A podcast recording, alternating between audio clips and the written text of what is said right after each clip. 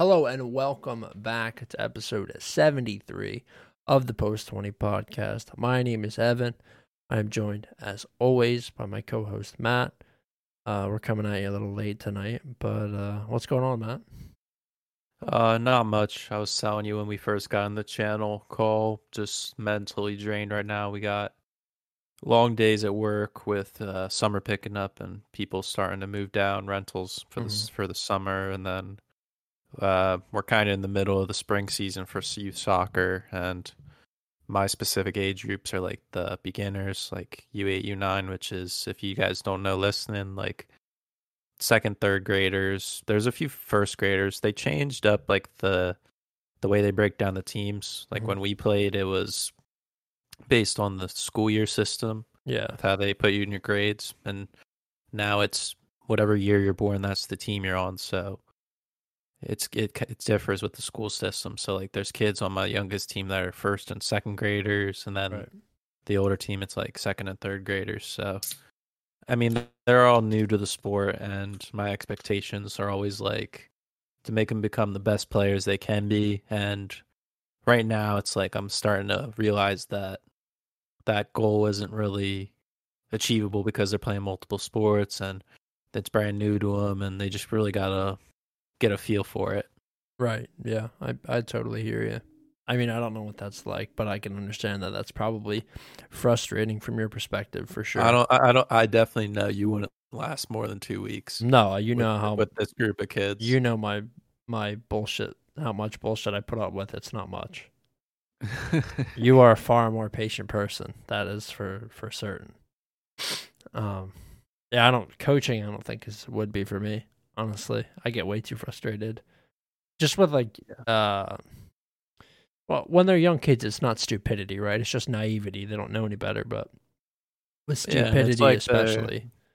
their mind, like they're just their brains haven't developed enough Yeah, to where they can they can hold more conversations longer than thirty seconds or Yeah. focusing on one particular thing. Like a lot of the times, I'll bring them into a little huddle and we'll go over what we just did. Like today specifically, a main problem we've been having, even throughout the past in the fall, even like building out from the back, which is why in seven v seven now they have a a build out line specifically drawn on the field to where defenders can't pass it on goal kicks until there's contact made from a the first players, just to give them opportunity to have time and clear it out of the back, that type of thing. So Yeah.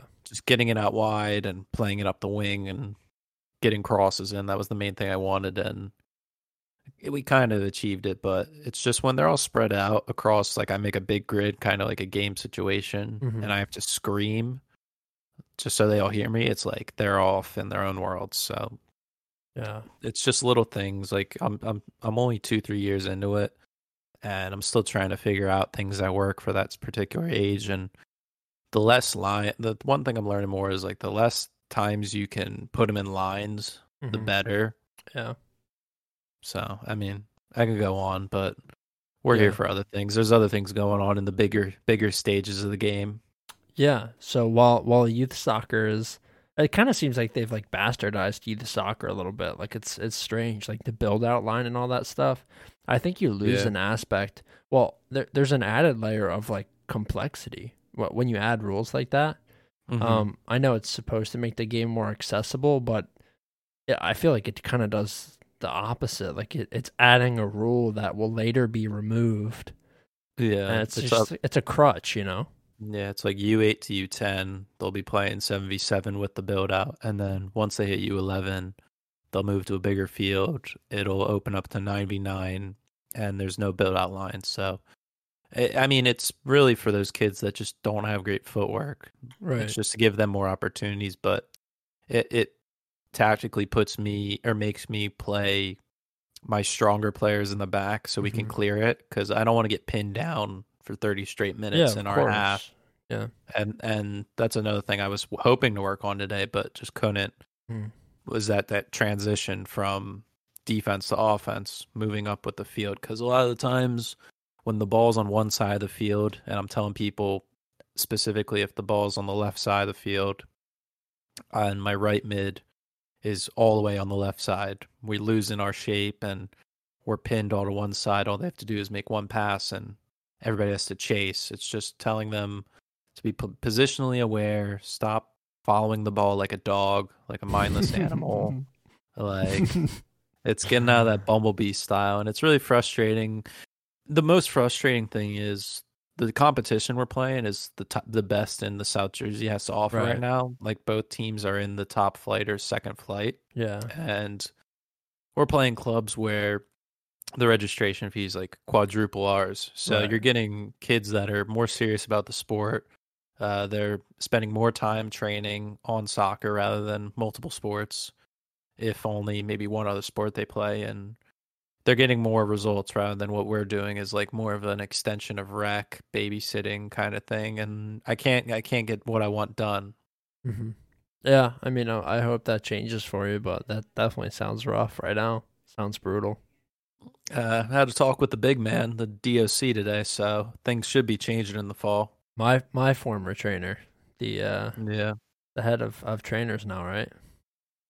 Yeah, he's, he's he let me he, he let me in a little bit of backstory. For, got things going on behind the scenes, so things are on the up for the fall. I'd say he knows a lot, man. He's he's easily the best coach I ever had. I mean, yeah, just like mentally on top of knowing what he was actually talking about, like a manager of men, you would say, unlike Jose Mourinho, who has been fired.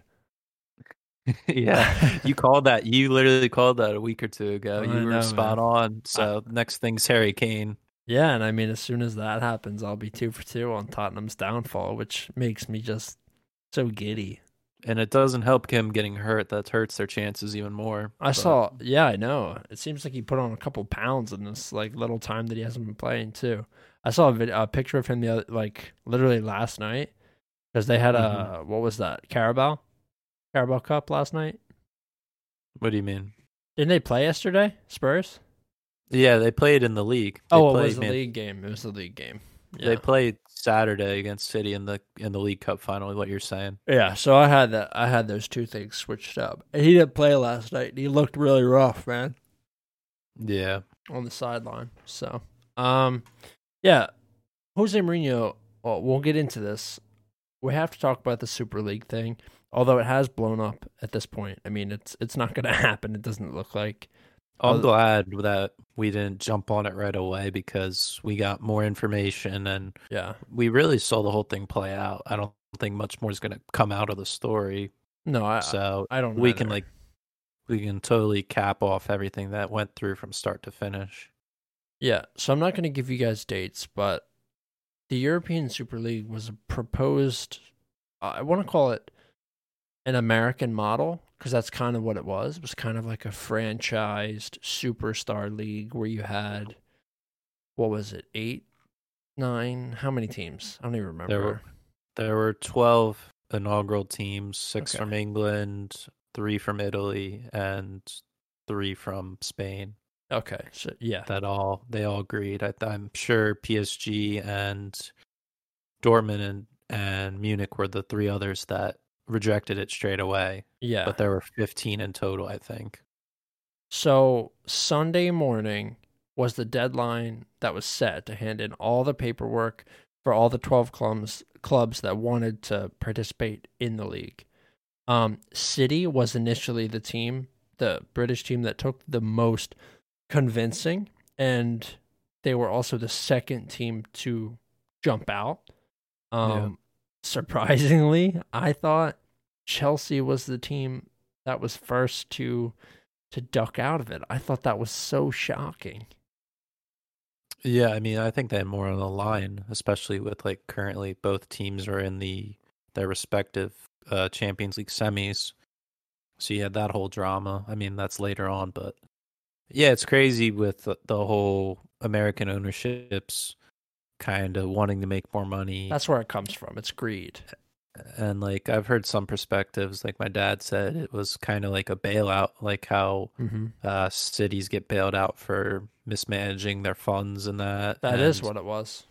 It was kind of like this past year of dealing with no ticket sales and down downward in other departments of revenue. So they're just looking to make a quick buck. And I mean the if they agreed to join, I think they got four hundred twenty-five million dollars straight up. Yeah. Rather to like hundred and some for even winning just the Champions League. You have to win the whole thing. Yeah. So I mean, if you look at it from a business perspective, it's a smart move, and they weren't even gonna sell the TV rights to American companies or other companies. I think Chinese. They were trying to show games off of their own exclusive TV Platform. Platforms just to grow that, which is smart to get more like kind of how almost every single almost every single network is like ha- having their own exclusive like Yeah, streaming platform. Hulu. Yeah, that's what they're trying to go, which is smart because things are going digital now and they're just trying to get a jump start on that. But I mean, just the response from fans was absolutely bonkers. I mean, you would expect people to be against it, but this was an issue that collectively the media, the fans, even members of boards and execs at the club, like everybody rallied behind this. which is shocking because that's such a rare thing in the world. Everyone rallying, like you saw people from all sides, no matter their political affiliation, their relationship with capitalism, because that's what this comes down to ultimately, right? Um, Mhm. Everyone, I mean, people on the right, people on the left, people that support entirely different clubs, everyone came together and kind of rallied against this thing. And I don't know how you feel about it. I understand the league's purpose. I understand why it was, you know, the idea was conceived. Um, I think for some clubs it meant more. Like if you look at Madrid, who are in immense debt, if you look at Tottenham, who are in actual ridiculous debt and will probably have to liquidate their club, it makes more sense for those clubs to be involved. There's only one team that has operated in a profit in the past year, and it's actually Chelsea. So it does make sense as to why they'd be the first to leave. But I want to make it clear to everyone that's watching, I was opposed. I mean, it sounded interesting at first when we talked about it a couple months ago, but when I realized that it meant full exclusivity, only only pl- players could only play in the ESL, European Super League, I was out. I mean, I just I am too in love with the way that football works in terms of its scheduling. I love international. I love the international game. I love the European game, and then I love the domestic game. And at each part of every year, we kind of we kind of get these things, and it's special when it comes back. And I think when you take these players out of you know many competitions and just let them play in one, it becomes less special. And I don't think that that money needs to be the bottom line in football. I think it is about the fans more than it is um, in many other sports, especially because of the roots in England. It's just such a big thing. So I was glad to see it die. Yeah, there's so much history behind the sport in all these different countries, and I think different clubs will have different repercussions. I think England, I think they're saying like clubs want them removed from next year's competitions, or some uh, some ha were saying they should be removed from the current season. They should be null there. Uh, I saw the Champions League boards were saying that the teams that are involved that are still in European competition should be removed. And I mean, all this stuff fell through. Everything people have been threatening and saying, like, they're not going to do it. It's just going to affect the things going on now. And it's not going to make sense because in the end, it's going to hurt the fans and the players. And Right. there's, there's nothing you can do, or I shouldn't say nothing. There's very few things you can do to affect the people behind this without Hurting Uh, people in front hurting of them. innocent like Yeah. bystanders whether it's the the managers the coaches the staff at the club the players the fans like anything they do is going to affect them i think the most recent thing they're saying is they're removing these people involved from committees which i don't think is going to do anything because you're not hurting anything. Yeah they'll have less say on different things but they're still high in the high stand high status of the club. Mhm. I mean, we did see that um Ed Woodward's presiding after the year, which Zach was happy about. I know you, you were happy about it. Rest and- in piss, Ed Woodward, you fucking cheap bastard. yeah, he was the executive vice president, I think, or vice chairman Yeah, of the club, vice chairman, I think.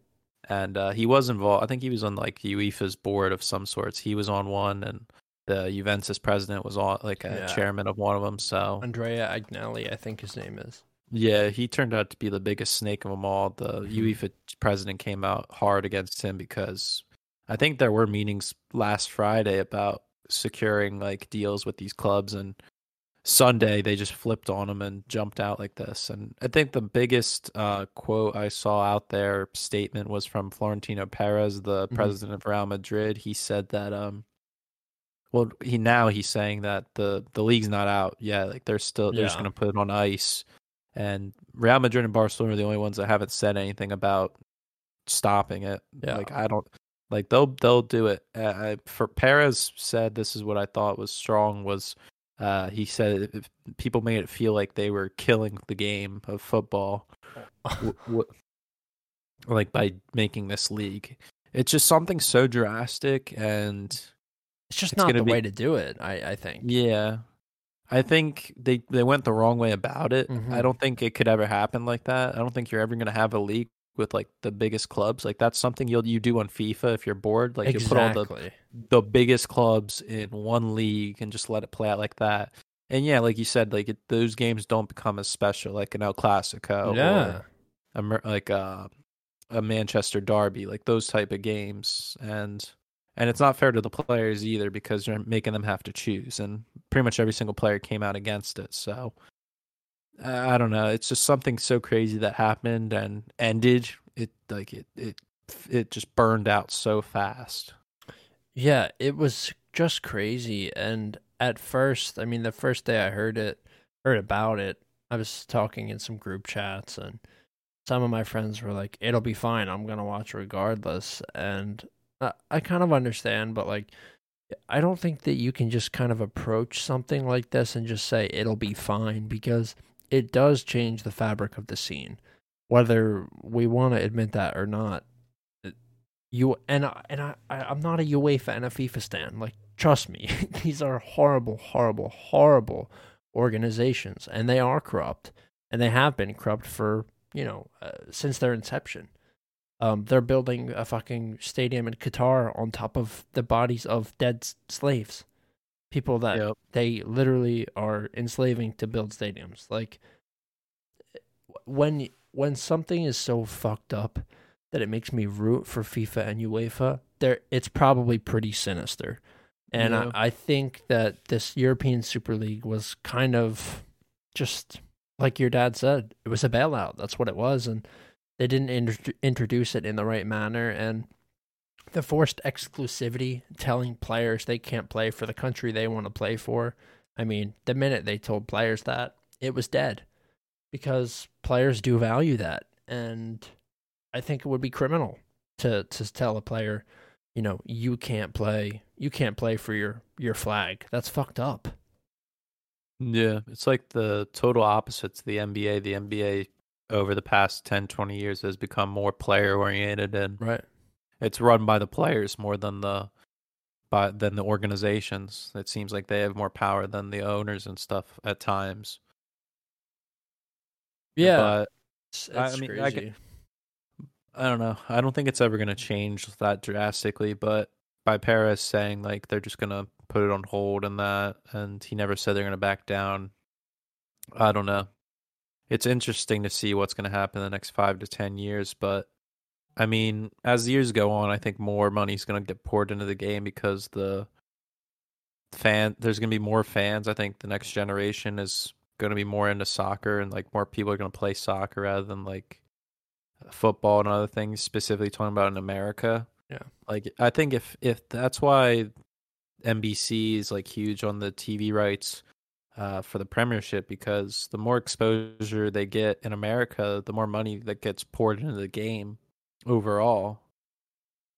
That's that's where I think those other leagues are kind of falling behind. They need like how GolTV and Fox Soccer Network back in the day had La Liga and Bundesliga games on all the time. Like uh, me personally, like you have to kind of go out of your own out of your way to find these Bundesliga, La Liga, Liga games to really watch like your favorite players or like upcoming players that you never heard of to really get a well understanding of the world of the game overall. I don't know. I think that's where the next stage is to get more money into it.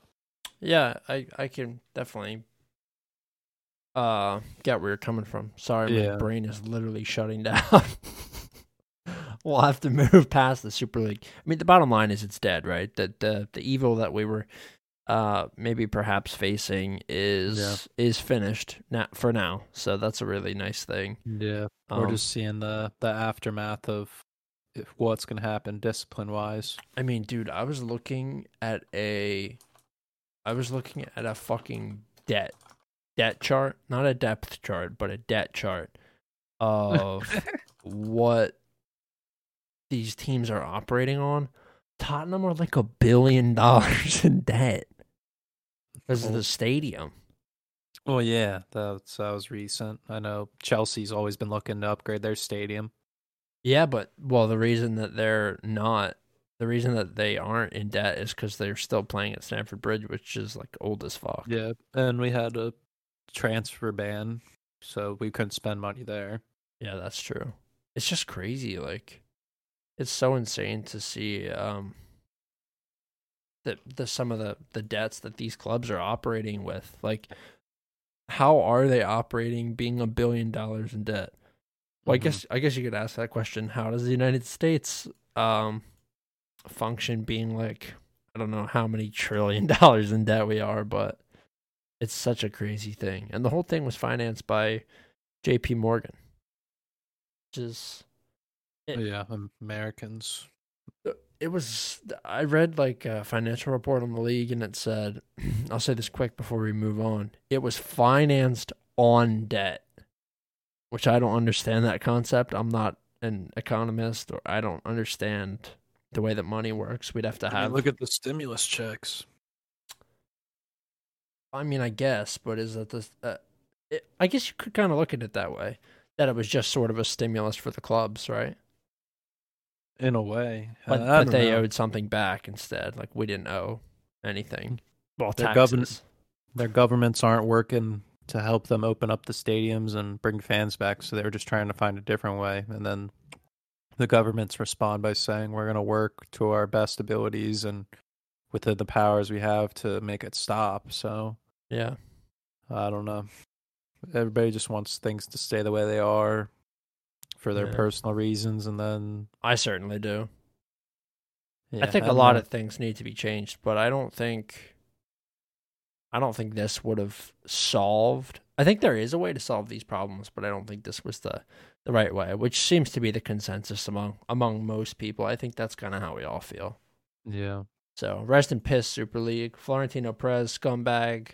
Um, yeah, he actually is a scumbag. He's been a scumbag for a long time. So this sh- shouldn't surprise surprise anybody. To to be quite honest.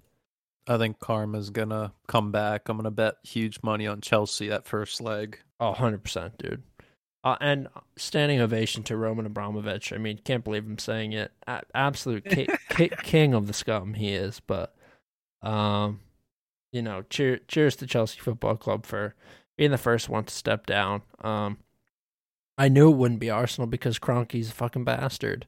I mean, he, he was apparently he was the one that said, you know, to the rest of the English clubs, you guys got to get in on this. It was him and um, the United uh, Glazers. Glazers. Yeah, the which are both American owners. They told everybody else get on, or the ship's leaving without you. And Yeah, them and the Liverpool guy put out apology videos and messages like, "I don't give a fuck, dude. You did what you did. You gotta lay in your own bed." yeah, exactly. Like uh, your fans aren't going to give up, or your fans aren't going to forgive you for that. And I think that's going to be an interesting thing. You're going to see a lot of fans that retain this anger. Um, Liverpool fans, especially. I mean, people have already removed flags from the Kop, and that's that's Liverpool's club identity. That's like that's not Mhm. like a small deal. Yeah, Um, after the Ed Woodward announcement, Tottenham fans jumped right on it. Fucking sack Levy. Yeah, exactly. He should be sacked. I mean, he's he's the owner, but it's just insane, crazy shit. Um, talking about Tottenham, we're gonna get into our our recaps here. Um, Yeah. Uh, real quick before we talk about the first game, uh, I went as predicted in my own head. I did terrible. I went three and 6 Mm-hmm. Uh, coin flip did not work out today, obviously, and then Evan with a respectable five and 4 We'll take it. I want positive. It's okay. Mm-hmm. All right, cool. Okay, so now we'll get into the. Sorry for the way that we're moving through the episode today. Matt and I are both fucking exhausted, so Yeah. you have to forgive us. We didn't want to push until until tomorrow. Um, I didn't even I, we didn't even talk about what we, what we had going on tomorrow, but I'm busy as fuck anyway. So Yeah, I got another makeup practice tomorrow because the rain earlier in the week. It always seems to rain Monday and Wednesdays, I know, dude, it's brutal. which is my training days. Yeah. Makeup practices are so we're always the worst. Okay. Uh Everton two, Tottenham two. I am just always shocked to see how fraudulent Tottenham are. I mean, they went ahead in the 27th with a fantastic Harry Kane goal, as you would have expected, and managed to somehow only walk away with a point. Gylfi Sigurdsson, who is 90 years old, a 90 year old Viking from Iceland, put two past this shambolic Tottenham defense. Mm-hmm. Kane has to be looking to leave. I mean, he has to be ready to leave. To leave. Uh, one of Gylfi's goals was a penalty, by the way. So it, it was one great goal, but man, that first goal was a fucking, or not the first goal. Was it the second one? He scored a screamer in this game. Yeah, Harry Kane doing Harry Kane type things. I mean, Bale's already going to be on his way out. He wants to go back to Spain to play on his links, Yep. and and then I'm sure Harry Kane. I don't I don't see Liverpool or Spurs finishing in the top six. No, no way. Well, hundred percent not top four. They'll be lucky they get in the top six. But yeah, your predictions were on about Jose getting sacked, and now interim manager Ryan Mason, who played for Spurs not too long ago. Yeah. which is wild. Um, I mean, we'll get to that game later, how he did, but should be interesting to see how they close out the year. Uh, Harry Kane picking up knocks here and there, so I don't really know. And Everton's banged up team as well. I mean, half their team's hurt, and we've been saying DCL's slack and Hamas is inconsistent with his minutes, whether he's got uh, injury issues, illness, or whatever. But Yeah. yeah, Spurs doing Spur type Spurs types things. Yeah, I really can't expect anything else. I think it's a decent result for Everton.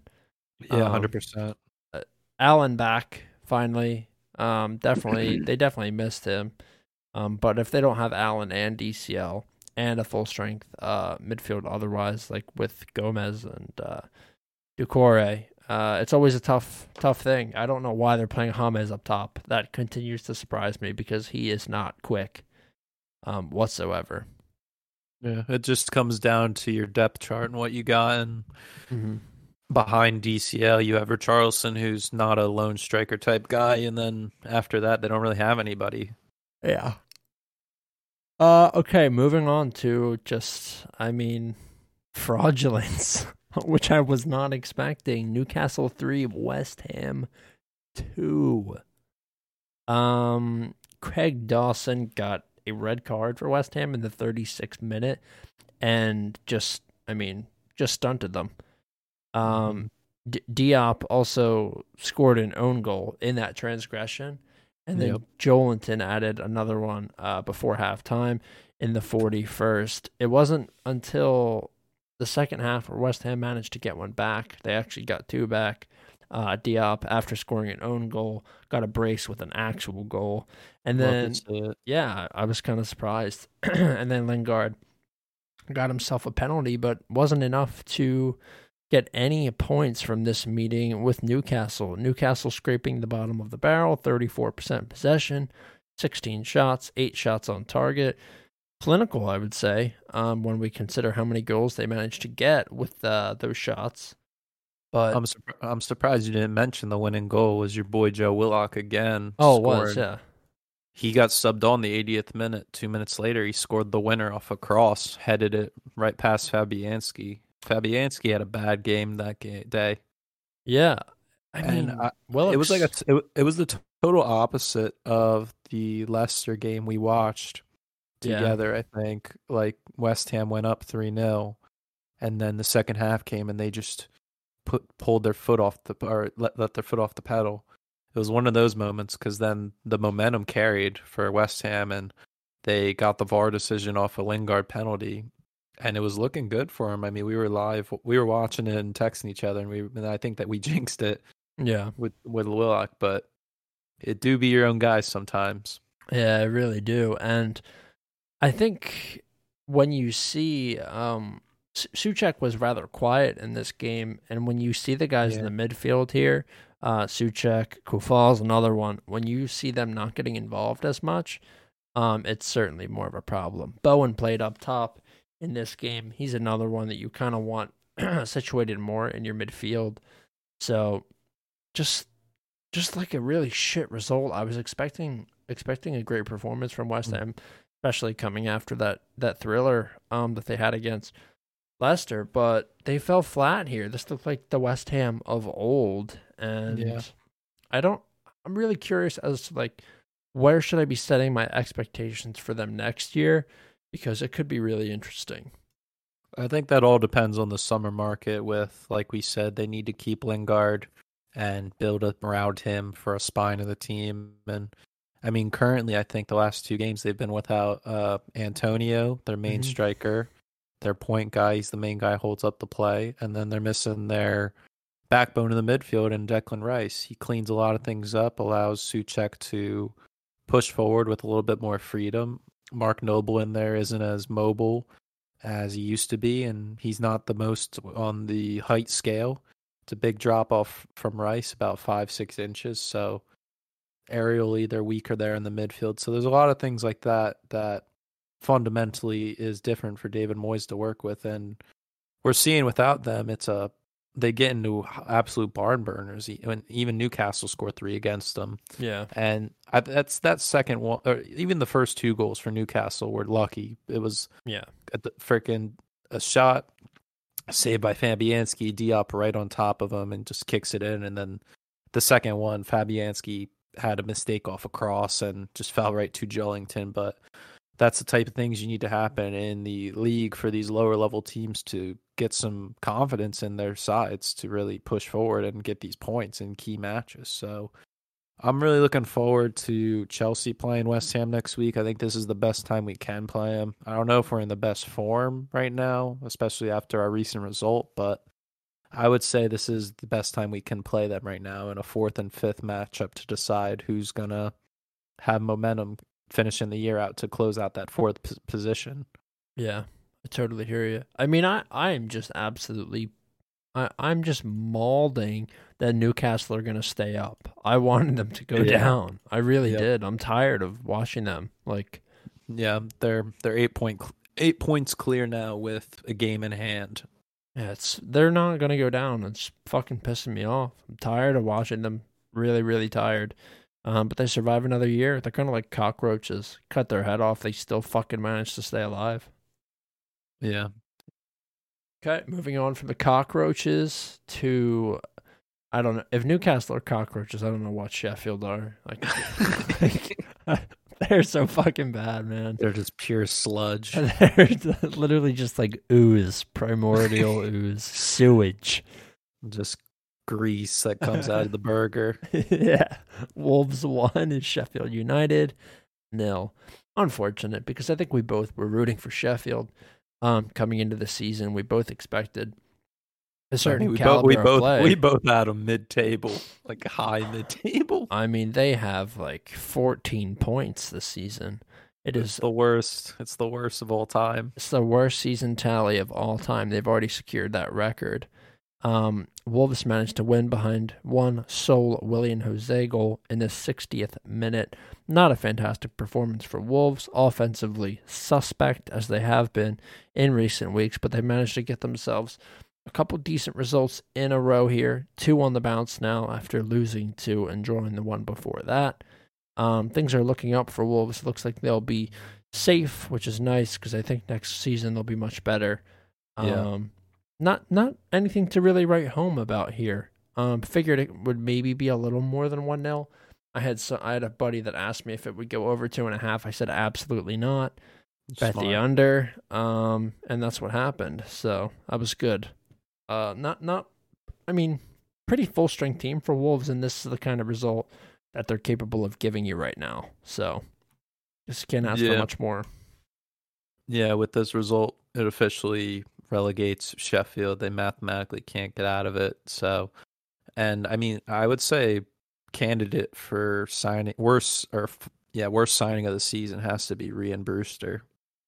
For the price tag and the amount of money that the club has at Sheffield to spend 30 million pounds for him from Liverpool, it's it's it like an absolute letdown. It has to be top five in the for the season in the Prem specifically. The, what they expected out of him, at least 10, 15 goals to keep him up, and he hasn't gotten one yet. I don't think. It's just absolutely terrible, and I mean the injuries don't help either with everything going on. I mean they've had Jagielka play back there, who's fifty years old, and yeah, he is. and then they have a bunch of other guys on loan that just don't have that fight to stay up. And obviously, they had the whole fallout with Chris Wilder, so it's been an absolute implosion at um, Bramall Lane. Yeah, Yeah. it's really sad to see. And I'm upset because I didn't bet on this game. I said like a one 0 This is it here for Wolves, and I would have won money, but didn't go with my intuition, and things happen. But we Yeah. move forward. Indeed, we move. Uh, okay, moving on. Arsenal one, Fulham one. Conflicted here. Um, but by the by the time that penalty went in, I was rooting for Arsenal again in full strength. Um, Arsenal not really playing it for anything. Fulham are playing to stay up, so that's why I was conflicted. Mm-hmm. Arsenal absolutely dominated. We didn't have Leno. Matt Ryan started, um, but we had a nice back line. Xhaka actually slotting in, playing left back because Tierney has a bit of an awareness, as uh, the Chelsea physio staff would put it. Um, I think he has it's a leg injury of some sort. I don't remember when that happened. I think we watched that game live, maybe the Liverpool game. Um, but he's Yeah. been he's been injured with that. And then Elneny and Ceballos in the midfield, not not the best, but they were okay. Um, Martinelli, ESR, and Saka as that three behind Lacazette, I thought were absolutely fantastic.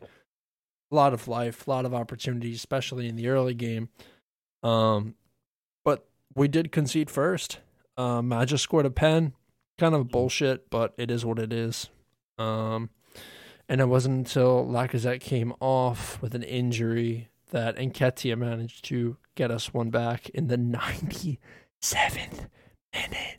It was Controversial. so it was, yeah, and it was so fucking late. Um, Arsenal should have gone up earlier in the game, but Saka was called offside. Um, Yeah. on some aids. Yeah, by his So- shoelace. Fucking VAR, dude. Like I'm just tired of VAR. Yeah, the that offsides compared to the goal that you guys inevitably scored was, I mean, it was a shot, Yeah. uh, saved by Areola. Rob Holding was in the vicinity of the play, but in my opinion, I think it was the right call. Yeah. The not offsides, he wasn't making an attempt at the ball, and he made no obstruction uh, to the play to affect Areola's really how he saved the ball obviously in the back of your mind he's seeing him there. So you might think he is affecting the play but Yeah. it's it's too subjective and I think the right call was made. And I, I mean if you want to get real serious about it Fulham should not be in that position where that is there. Like you cannot be giving these opportunities to this team in that situation. You're fighting to for safety and week after week this is three straight weeks now where they've just dropped it in the last 10 minutes of the game and Yeah. it's just that I don't know I would be so frustrated. I'm frustrated now with my kids, but if I'm Scott Parker, man, like he's beside Yeah. himself. You just see him like he he couldn't he didn't even celebrate the magic goal. He just knew like Yep. okay, we're we're we have the lead again. We're in a good spot, but they are the worst team that this year in the Prem when they have a lead. Uh, they've dropped 13 points from winning positions now in the league away, and it's the worst. And they just don't know how to hold leads. It's insane. They're just jinxed. They just can't get out of their own way. Yeah, I think I think um, if Tot or if if Fulham go down, that you may see clubs like Tottenham or uh, looking for a manager like Scott Parker. His name is Oh, yeah. is out there. I mean, his name is really out there. I think people are very impressed with the way that he carries himself, the way that he speaks to the referees, the way that he coaches his team, and I think people understand that it's his players and it's not him. Um, isn't the isn't the Crystal Palace job opening? Isn't didn't Hodgson say he's retiring after this year? Yes, he did. That was another team that I heard. Um, but I'm hearing murmurs about Tottenham. I think that would be that would really Yeah. make me conflicted. on I don't know what I would do. I mean, that is another former club he played for. I think he spent more time there than Fulham. Yeah. So we'll have to see. Um, I think I think that he could actually be a fantastic manager. I think he has a lot of um, wit about the game. I just kind of really do blame the players here.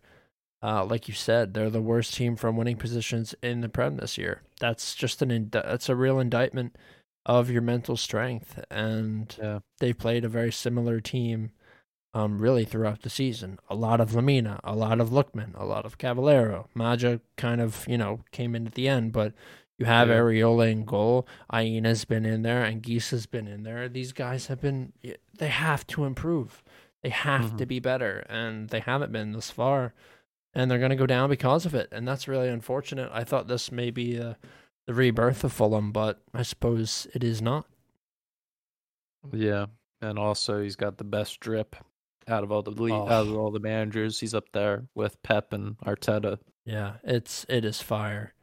It is truly fire. I'd say they're in the top three. Um, Arsenal. I don't really have much to say about Arsenal. I mean, disappointing performance. Really disappointing. Unfortunate for unfortunate for Lacazette. Yeah, Looked like a bad injury. gutted for him. Um, Hamstring. He'll probably be out for the season.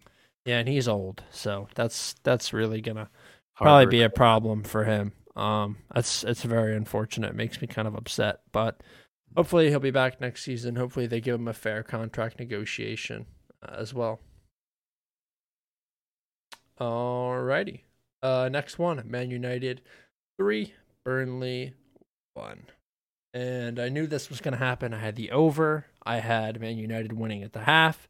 I had Man United winning at full time, and um, I forget what the other thing I had was. But it hit. Uh, but it didn't matter because Arsenal lost. Somebody specifically to score. No, it was something else. I forget. I'll Somebody think about in the it. card or corners. Oh, it was no red card. That's what it was. no red card in the game. Hmm. Uh, What's that at like minus five hundred? dude, it was minus two fifty. Really? I don't know how or why, but it was minus 250. I don't know if I had an odds boost or what. Yeah, I thought it was ridiculous. I didn't think there'd be a card in this game. I didn't even know Hmm. if there'd be an actual yellow, but there was three yellows. Um, dominating performance from United. Uh, two goals from Mason Greenwood, who's been electric the past, Yeah. I'd say, five, six weeks He's Eh. on. and then another one from Cavani, who has been just so solid when he's when he's um in those late game situations. He scored uh past the 80th minute, I think six times this year already, which I saw the other day. That is a ridiculous stat for somebody who's not getting a lot of time. That is an obscene statistic. A closer. Yeah, if you've ever seen one, that's Mariano Rivera levels of closing. Um, but Burnley flat. Burnley also probably gonna go down. I think. Yeah, they're the likely contender right now down there. They just got a bank on Fulham and West Brom dropping the bag. Oh, actually, yeah, no, never mind. Burnley probably not gonna go down. Um, yeah. Fulham Well, and West Brom are too far away.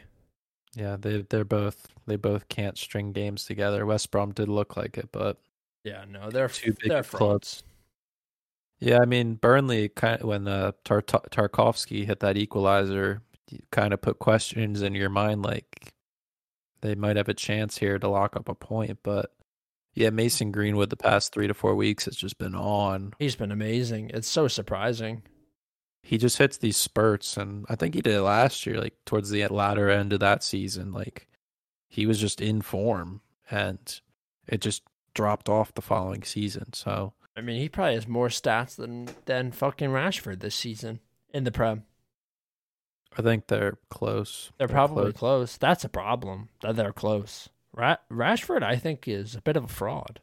I don't know how you feel about him, but No, I think he's a solid player. I don't think you can put too much into it, too much thought into it, but yeah. I mean, I guess they're kind of young, but I don't know. I, a lot of those guys, I have a lot of questions about. Rashford's got 10 goals in the Prem this season to Greenwood's 5. Oh, all right. So not that close. But how many appearances does Greenwood have versus Rashford? Probably. Greenwood's made 26 appearances this season to Rashford's 32. All right. So, yeah, I mean Rashford's having a better season, that's for sure. Um, but he should be. He's making much more, you know, much more money and is in a, a better scoring position. Um, I mean, their forms, they've got the best form out of any team so far. yeah, they do. And they're kind of in sniffing distance of City, aren't they? Well, no, City managed to pull that Uh, win off yesterday, so They're 11 behind. mm, yeah. I mean, they they still haven't lost a game in all competitions since that Sheffield loss. oh my god, back that was forever ago. The end of January, that was the last time they lost a match. Yeah, I remember that. That was the game that I said I had a feeling about, right? Yep. That's funny. Since since then, they've been on. All right. Um, yeah, United continuing good form. We'll move on to a team that just can't seem to get themselves in consistent winning form. Liverpool. Leeds United versus Liverpool ended in a 1 1 draw. This was kind of amidst the crazy Super League bullshit. Yeah. Um, Mane got himself on the score sheet, which was which I was surprised by. Yeah. And the roles were kind of reversed here. Leeds played a possession game, dominating 62 to Liverpool's 38% possession. Um, although Liverpool did manage to be the team that had more shots on target. I thought maybe this would kind of be reversed. I thought Leeds would levy that counterattack and really pelt that defense because we know that TAA and Robertson, especially with Kabak in the middle and uh, Fabinho back there instead of playing in the midfield, can be susceptible to the counter. Um, but that didn't happen it was it was a really really tight game. Diego Llorente, defender, was the one that managed to get a goal for Leeds back in the 87th, but Liverpool were in the driver's seat in terms of leading um, for most of the game. This was a decent result for Leeds. Uh, I think Liverpool still, I mean, they should be beating a team like Leeds right now. Yeah, Leeds, I think, the first team ever to have 50 goals for and 50 goals against. And being in a position where they're 10th is crazy with that kind of stats. But yeah, interesting. I mean, wasn't the same as the first matchup they had 4 3, but I mean, that's typical to how Liverpool is right now. They just can't put multiple goals in a single match. And Leeds is a hit or miss team. They'll give you what whatever you got, but uh, Liverpool's still dealing. I, I mean, Firmino was kind of out of it. Firmino was just all over the place in this match, and Salah didn't start. It was kind of a rotated side in a way, and I don't know.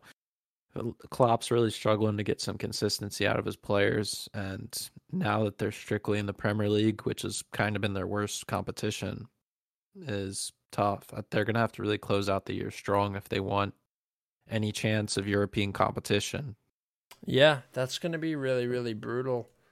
Um, I have no idea what to expect in terms of where they finish. I, I can't see, um, I can't see Arsenal really overtaking, um, them, Your best- especially. your, be- your um, best bet is to win out the Europa League. I know, but you know that's a whole other thing that I'm worried about. Um, I'm hoping maybe we can hopscotch Everton and at least secure ourselves a Europa League spot that way. Um, Mm-hmm. I, I don't know. I don't know about winning it. I'm really kind of concerned about it. I know we looked good in that last leg, or the final game of that last leg, but it could be really, really sus. Um, so we'll have to see. But I think Mhm. that kind of closes our thoughts out about the Liverpool Leeds game. We'll move on to the next, which was Chelsea nil, Brighton nil. Chelsea looked very human in this game. Um, there was a red card in this one, but it didn't come until the 92nd when Ben White was sent off. Brighton were actually the team with more uh, offensive shots, but Chelsea had more shots on target. Um, certainly more constructed uh, in their approach. 65% possession for Chelsea. They looked to be the better team, but couldn't get a goal past this uh, Brighton defense, which isn't anything special. Yeah, I didn't. I didn't like Mount playing alongside Jorginho. I felt No. he would have he would have performed a lot better in one of those Yep. inside forward roles where Ziyech and Pulisic played. But Havertz Havertz had his opportunities to score like straight at uh, Sanchez a pair of times, and Ziyech whipping balls into the far post, doing his thing. Um, I don't know. There were a lot of scary, cha- scary uh, situations where we were bullshitting with it in the back with the build up, and Brighton brought the press, and Danny Welbeck off the post. Lallana skimmed it just wide. There were opportunities for Brighton to steal all three points, and if they did, it would have been well deserved because we just looked nonchalant on the ball a lot of times, and it was really pissing me off. I just like, and Giroud came on so late when when he did, we had a guy out right up top that could hold the play up, and he even had a pair of chances. So Yeah. the game was there to win for either side, and nobody could do it. And Brighton are the kings of drawing games this year. I think that's their 13th draw this season, which is crazy in a year like this, just draw after draw. But Yeah. um, I mean, positive things moving forward is no injuries, no huge injuries were picked up, so we can look forward to moving on to a big top end matchup with West Ham and then a first leg against Real Madrid. So it's going to be a big week coming up for the Blues. Yeah, Chelsea Football Club in the news headlines for Super League and also for their performance in the other leagues. I can't wait to see what goes on. Tottenham is the next. The Tottenham versus Mhm. Southampton's the next fixture.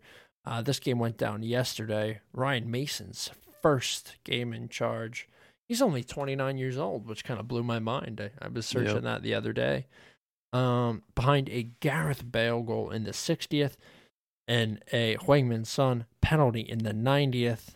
Uh, Tottenham managed to propel themselves to victory. Danny Ings, who we've said has been fraudulent in the past few weeks, um, was the one who managed to get Southampton ahead first. Uh, ultimately, wasn't enough to to propel Southampton to victory. Uh, Tottenham dominated this game, looked better under Ryan Mason with no direction than they did under Jose with whatever sort of fucked up direction he was giving them. So I think really Tottenham's issues had all come from manager shit this year. It's not as Yeah. if they have a terrible team. I mean, they have Son, they have Lucas, they have Bale, and Ndombele is a great player. Alderweireld's old, but he's solid. Dier's all right. Reguilon's, uh, I think, a fantastic option at left back. That was a great signing. Aurier suspect, but Lloris is a decent keeper too. So that was the kind of team that they put out here, and this is a team that should beat the Southampton. And I don't know if that result would have been the same under uh, under Mourinho. I think he was really the issue. Yeah, I totally agree with that. And also, Dele Alli's still not getting any love from the new gaffer, the interim. Uh, his career's probably been drawn out at Spurs. He most likely should move on. Um, if he can't get in the side with Ryan Mason at the helm, he's got some issues. Uh, but yeah, Bale getting a goal, nice little dink, far corner. It was sweet to watch. And then the the VAR decision for VA, uh, Son to get a penalty had that drama really Spurs were gifted these three points from that VAR decision, but uh, any anything that can help them get the points, they'll be okay with. Locks them up, joint six with with Liverpool, better goal differential. Um, I don't really have much to add. I didn't really, I didn't get a chance to watch the game. Danny Ings did get on the score sheet. Nice to see him get that with all of his injuries and the forms uh, Southampton have been in. They were at a time where or there was a time when we were saying Southampton was looking like they were going to get relegated because it's just loss after loss, but they're starting to get a win or a draw every once in a while. So they're almost at that 40 point mark of safety, which is what everybody's after in that area of the table. Right. Yeah, we'll have to see if they manage to get that. Um, moving on, Aston Villa one, Manchester City two. Two red cards in this game. John Stones in the 44th, Matty Cash in the 57th. Villa went ahead in the first minute with John McGinn goal, only to be strangled from behind by City with efforts from Phil Foden, youth wonder child extraordinaire, and Rodri in the 40th. And then nothing in the second half besides those uh besides that red card for Matty Cash. Mhm. City definitely a better team here. Um, didn't expect Villa to be the team that pulled out ahead first, but alas, they were. They do still have a little bit of bang left, um, just not all that much. Three shots on target for both clubs, but City dominated possession and uh, normal shots. 72% possession to Villa's 28. City only losing one in their last five, whereas Villa have lost three in their last five, including this one. This is this panned out the way I thought it would. Um, I just didn't see uh, City having to come from behind, but it was good to see that they, you know, they managed to to do so. A little bit of a different team here too. No De Bruyne, um, Zinchenko on the left, no Cancelo, and then uh, yeah, otherwise pretty similar to what they usually put out. Yeah, it was a championship worthy uh, result for City having to dig dig into the trenches with that red card, and luckily enough, Matty Cash gave in, made it even on Mhm. uh, the playing field. So, yeah, the better team did win on the day. Phil Foden having a spectacular moment with his goal, and Rodri getting a rare goal from the middle. Um, not really much else to add, like you said. Um, Ederson back in the sticks, so no more mistakes like Zach Steffen gifting uh Chelsea the win in the FA Cup. Yeah, Um, but yeah, it's just they're carrying on their their title run. Yeah. Um, it's kind of it's just like it's so boring to talk about City because you know what to expect every week, and you know that they're Yeah. just gonna kind of win, and that's that.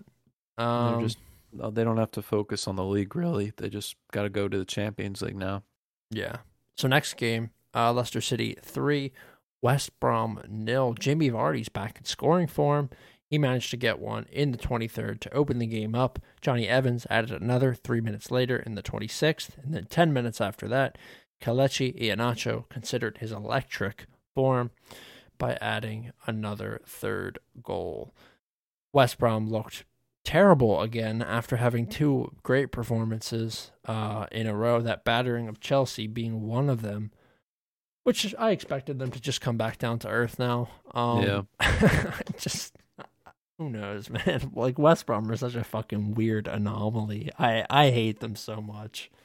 Yeah, I mean, yeah, Big Sam's chances got set back a little bit there, but they're still in good shape, I'd say, with um with the remaining games they have left in the season. It's it is obtainable. You actually yeah, it is obtainable. They can they got Aston Villa and Wolves next where they're gonna definitely need at least four points and they have Arsenal, Liverpool, and West Ham, and then Leeds. So it's asking a lot from Big Sam, but if there's anybody that can do it, it is him. He's never been relegated, so it'll put that record to the test. But ti only time will tell. And I, I honestly overlook, overthought this game with the coin flip. I just should have went with you straight up with Leicester. Jamie Vardy back on. Iheanacho got another one. He carries on that form uh, from previous games, and it locks up their spot in that third place position. They're just they're awkwardly in between United and Chelsea now, just in their own world. Yeah, very strange. Uh, on it's like Leicester Island. Mm-hmm. All right. Well, we'll move on. I think we're both probably losing some steam at this point. We're going to go over match day 33. Um, just go over our expectations quickly. Um, tomorrow, 3 p.m., Arsenal take on Everton Football Club. I am backing Arsenal because I have to. Um, I think it could go either way. Don't see this one being a draw. Could be low scoring, but I think it's a decisive victory for one club. Uh, I'm just I'm gonna go with Arsenal. Yeah, I got a bad feeling VAR is going to play a big role in this match, and with Lacazette and Aubameyang out, you're really going to have to rely on those young guys up front, which I do think they can do. But I don't think it will happen on the day. I'm going to go with Everton here with the more experienced players. I think Allen in there is a huge plus. And I have a feeling me betting on Everton will help Arsenal's chances even more for your sake. So I'm going to back Everton here. Awesome. All right, next one Liverpool versus Newcastle. Sorry, my mouth is dry as fuck. I'm with Liverpool. I think Newcastle are frauds, as we have said. Um, Liverpool win.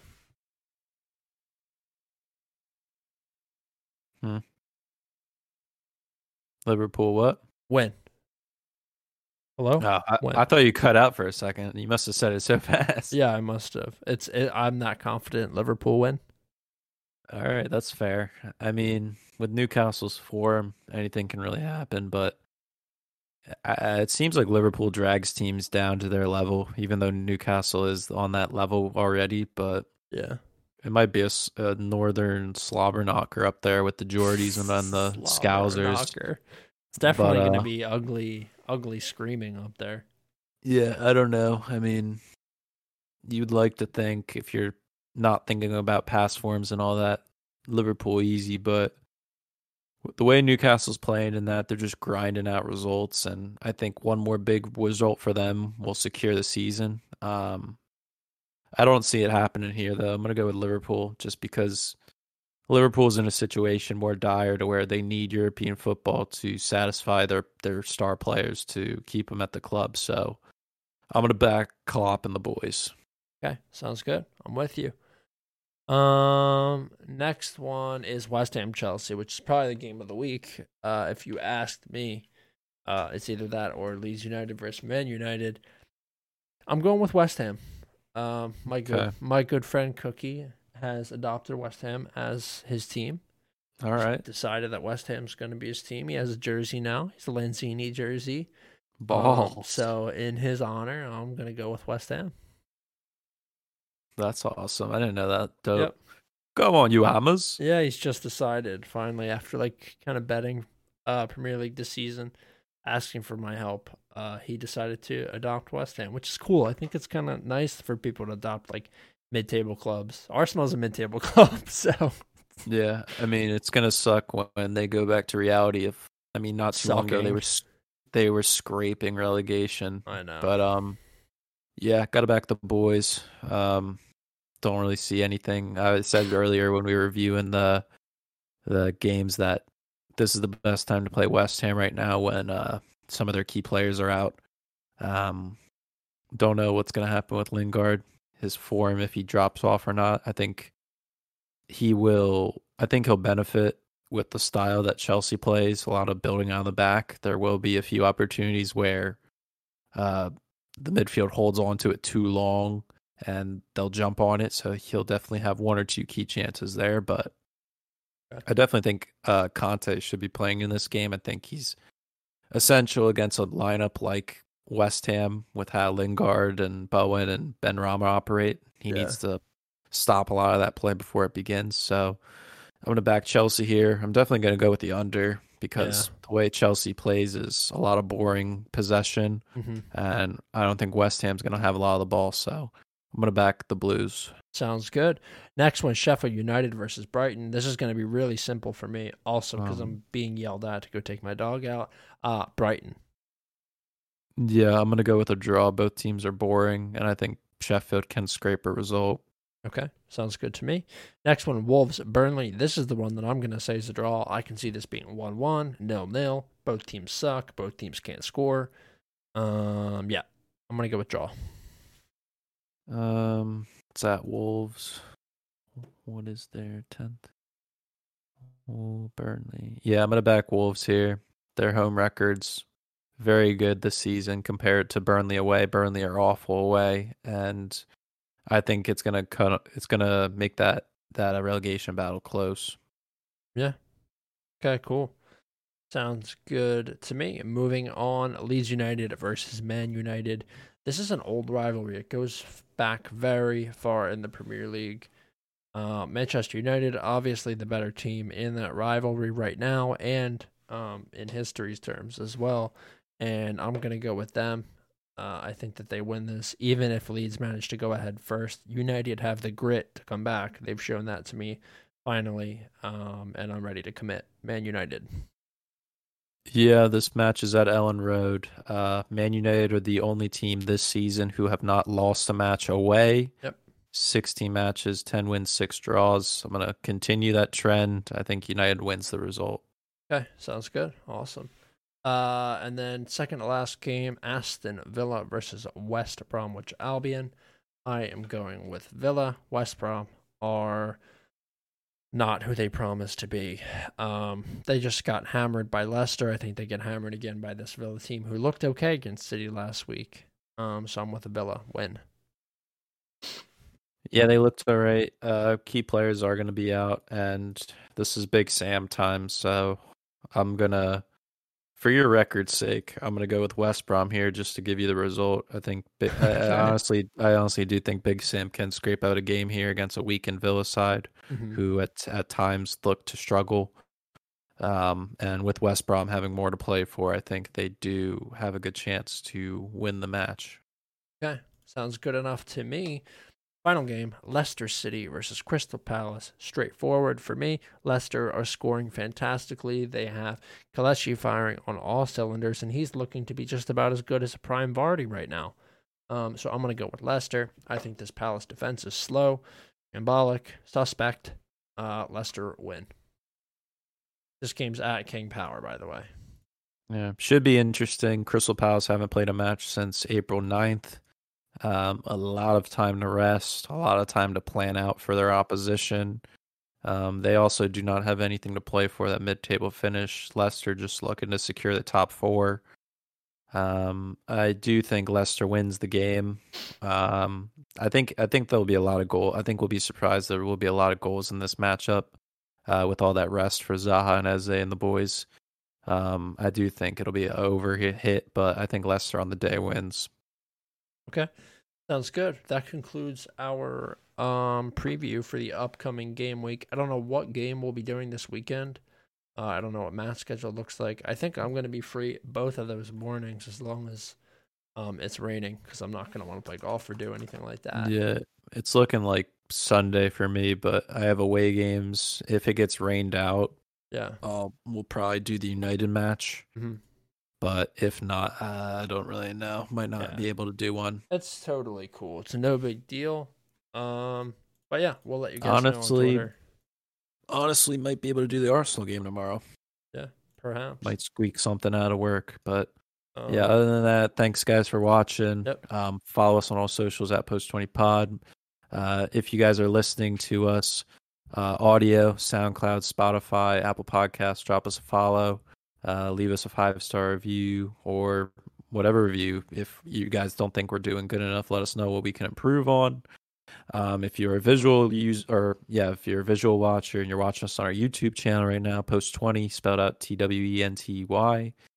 Um, subscribe, hit the notification bell so you guys are notified whenever we start a stream, post a new episode, drop some clips, whatever. Um, it's free. It's not gonna hurt. Tell your friends. Trying to get up the subscriber count. Uh, other than that, uh, Evan, anything else you want to add, plug or Huh? say? Nope, Nope. that's it, guys. Thanks again for watching. Uh, we'll we'll catch you next week. All right. Take care, All right. everybody.